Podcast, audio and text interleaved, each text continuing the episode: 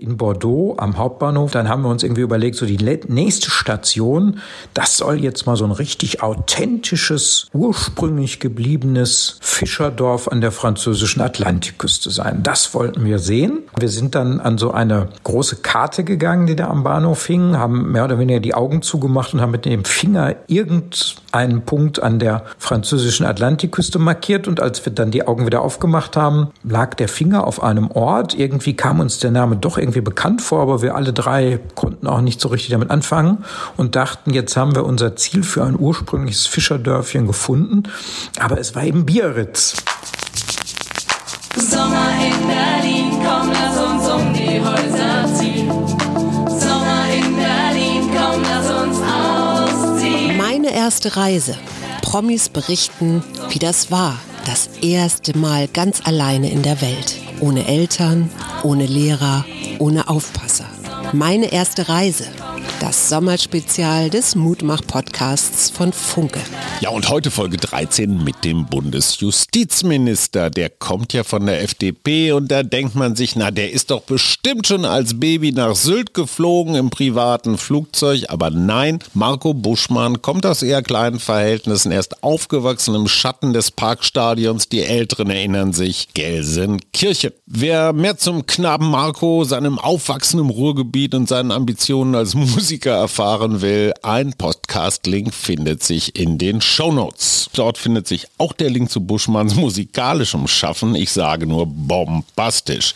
Meine erste Reise, das ist das Sommerspezial vom Mutmach-Podcast von Funke. Und ich weise mal kurz auf die Kandidaten der nächsten Woche hin. Da ist Lou Dellert, Peter Wittkamp, Verena Karl, Rolf Zukowski, Luisa Neubauer, Oliver Kalkofe, Saskia Esken, Toni Bauer und noch viele mehr. Und jetzt Marco Buschmann. Was war denn so kulinarisch los damals äh, auf der ersten Reise durch Europa, Herr Minister? Austern oder was?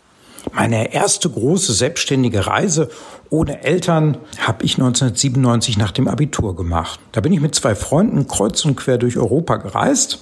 Und das bedeutete konkret, ich habe die eine Hälfte meiner Ersparnisse in ein Interrail-Ticket und einen riesigen Rucksack investiert.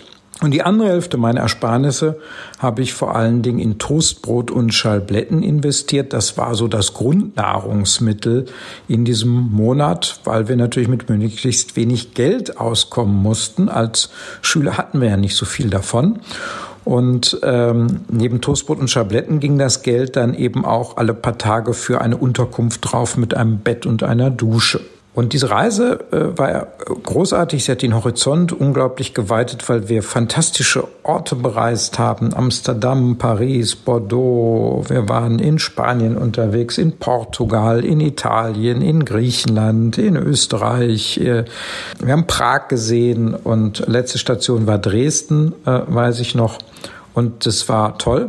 Und auf diesen Reisen haben wir natürlich unheimlich viele Menschen äh, in den Ländern selber kennengelernt, aber auch Leute, die selber unterwegs waren wie wir aus aller Herren Länder. Auf dieser Reise sind natürlich ein paar kuriose Dinge geschehen. Ich weiß noch, wie wir am späten Nachmittag abends äh, in Bordeaux am Hauptbahnhof standen und dann haben wir uns irgendwie überlegt, so die nächste Station, das soll jetzt mal so ein richtig authentisches, ursprünglich gebliebenes Fischerdorf an der französischen Atlantikküste sein. Das wollten wir sehen. Und äh, 97 gab es ja äh, keine Handys. Also es gab schon Handys, aber wir hatten natürlich keine. Und selbst wenn wir sie gehabt hätten, gab es damals kein mobiles Internet. Sprich, man konnte nicht mal einfach so recherchieren, wo man hinfährt, sondern wir sind dann an so eine große Karte gegangen, die da am Bahnhof hing, haben mehr oder weniger die Augen zugemacht und haben mit dem Finger irgendeinen Punkt an der französischen Atlantikküste markiert. Und als wir dann die Augen wieder aufgemacht haben, lag der Finger auf einem Ort. Irgendwie kam uns der Name doch irgendwie bekannt vor, aber wir alle drei konnten auch nicht so richtig damit anfangen und dachten, jetzt haben wir unser Ziel für ein ursprüngliches Fischerdörfchen gefunden.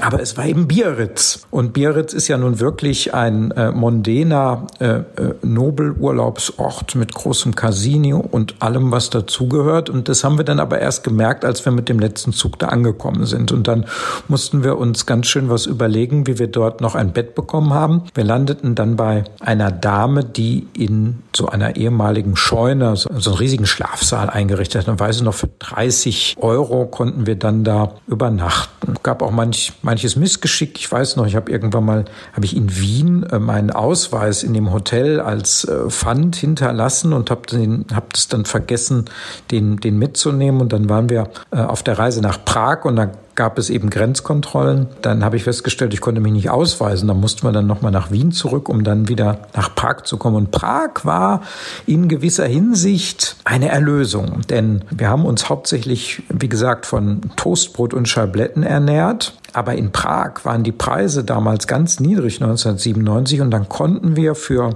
ein paar Euro dort in ein normales Restaurant gehen und haben wirklich tolle Küche da erlebt. Also insofern werde ich Prag ewig dankbar sein als äh, kulinarisches Highlight und Rettung vor dem ewigen Toastbrot mit Schallblätten. Ich kann wirklich nur jedem raten, äh, in jungen Jahren sowas zu machen, nach der Schule, nach der Ausbildung oder während des Studiums, wann auch immer man die Zeit hat. Denn wenn man erstmal im Beruf ist, äh, dann kommt man vielleicht nicht mehr dazu, mal einen Monat am Stück völlig spontan durch Europa hin und her zu reisen. Aber man lernt so viel, man sieht so viel Großartiges, man sieht, was unser fantastischer Kontinent alles zu bieten hat, was er für tolle Menschen hat. Und äh, deshalb kann ich das nur jedem empfehlen. Das war jedenfalls ganz wunderbar, die Interrail Tour 1997. Ja, ganz herzlichen Dank, Marco Buschmann, der Bundesjustizminister. Wir freuen uns auf morgen. Da wird nämlich die gute Lou Dellert, wir kennen sie alle als Influencerin, erzählen, dass sie mal was ganz Unnachhaltiges gemacht hat. Aber sie war jung und sie hatte das Geld. Viel Spaß bis morgen und tschüss. Das war der Mutmach-Podcast von Funke. Unterstützt uns bei steady.fm, folgt uns auf Instagram oder hinterlasst gerne eine nette Bewertung. Wir hören uns.